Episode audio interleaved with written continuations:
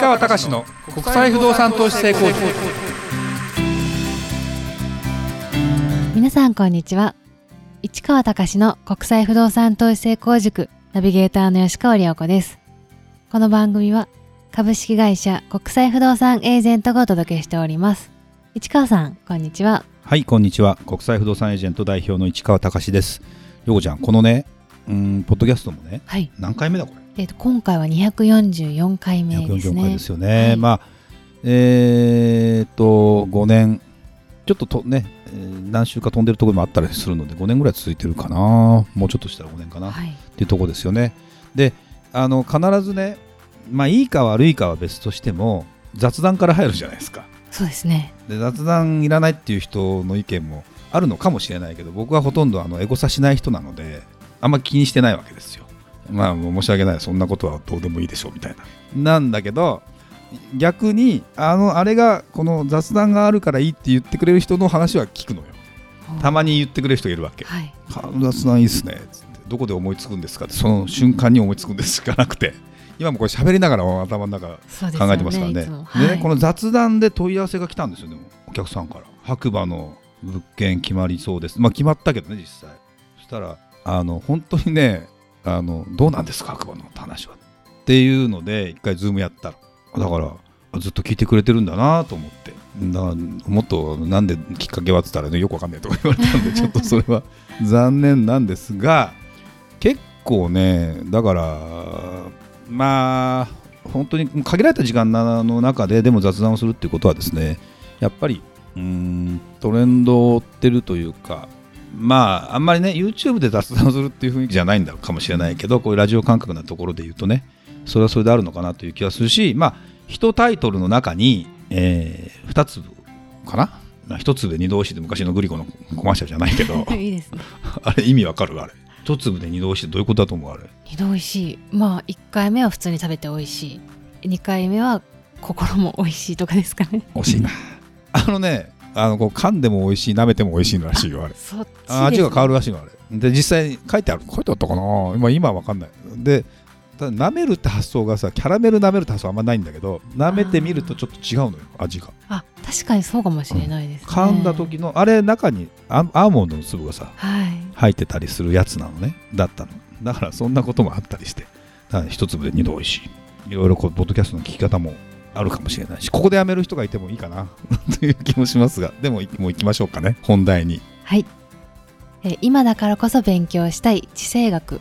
陸続きの隣国との緊張感は日本人には到底理解できないですがというテーマですが市川さん、お願いいたします、はい。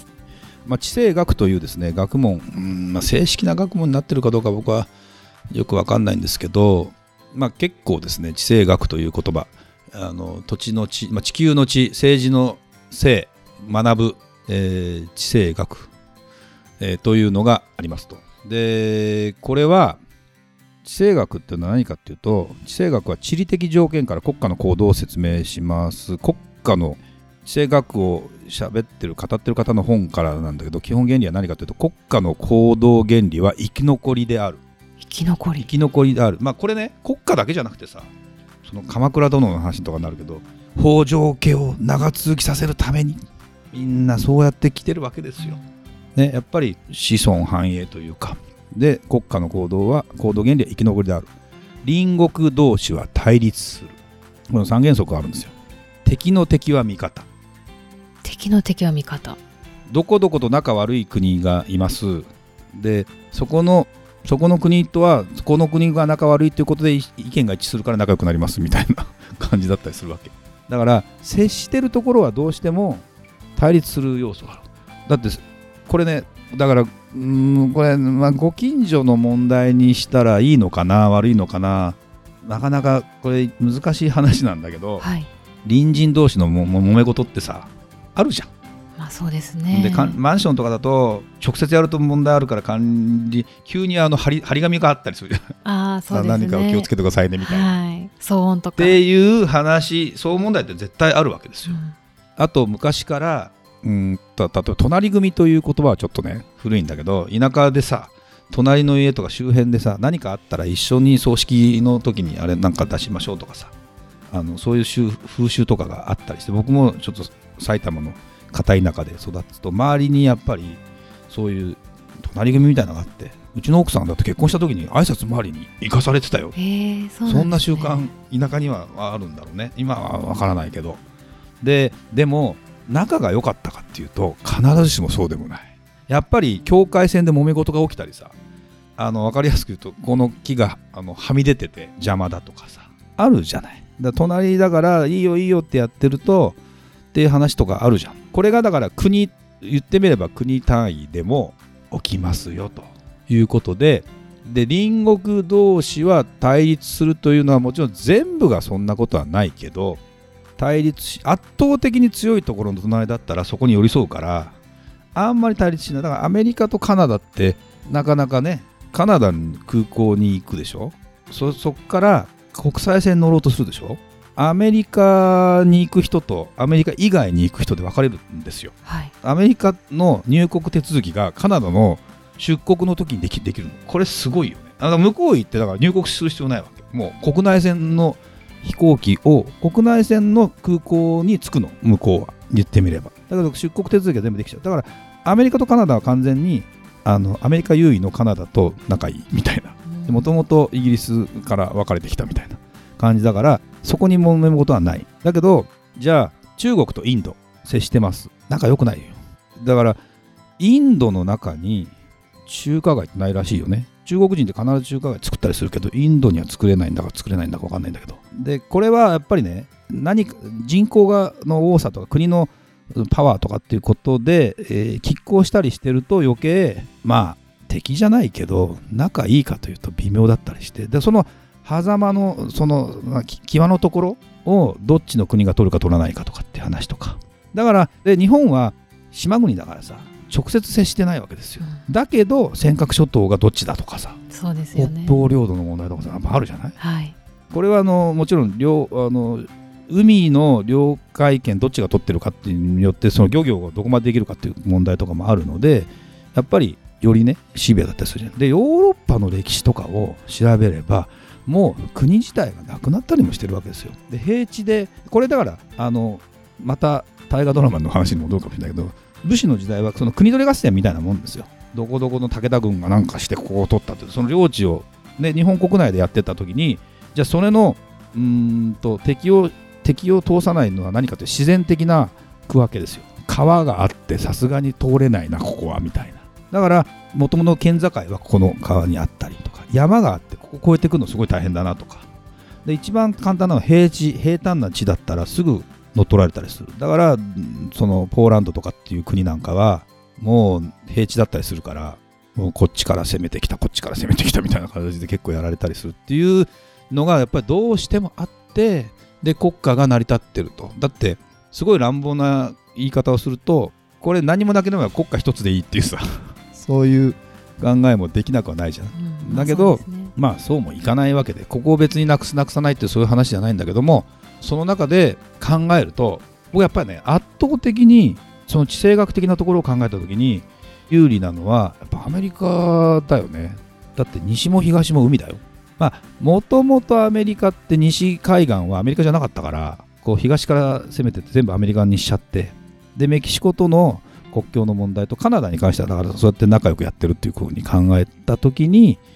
あとはもちろん地図的に見るとミサイルが飛んでくるとやいろいろ問題あるのでって言いながら北朝鮮がなんアメリカまで飛ばすっていうのはそこしかやっぱりないなかったりするっていうふうに考えたりするとっていう状態なのでアメリカと大きな島国と考えればすごい有利だよね。だってヨーロッパと接してないし。っていう状態。そうですうね、ん、だから日本は小さい国だけどやっぱり GDP の世界のね位置づけからするとまあもちろん今圧倒的にアメリカ対中国になってるんですよ。で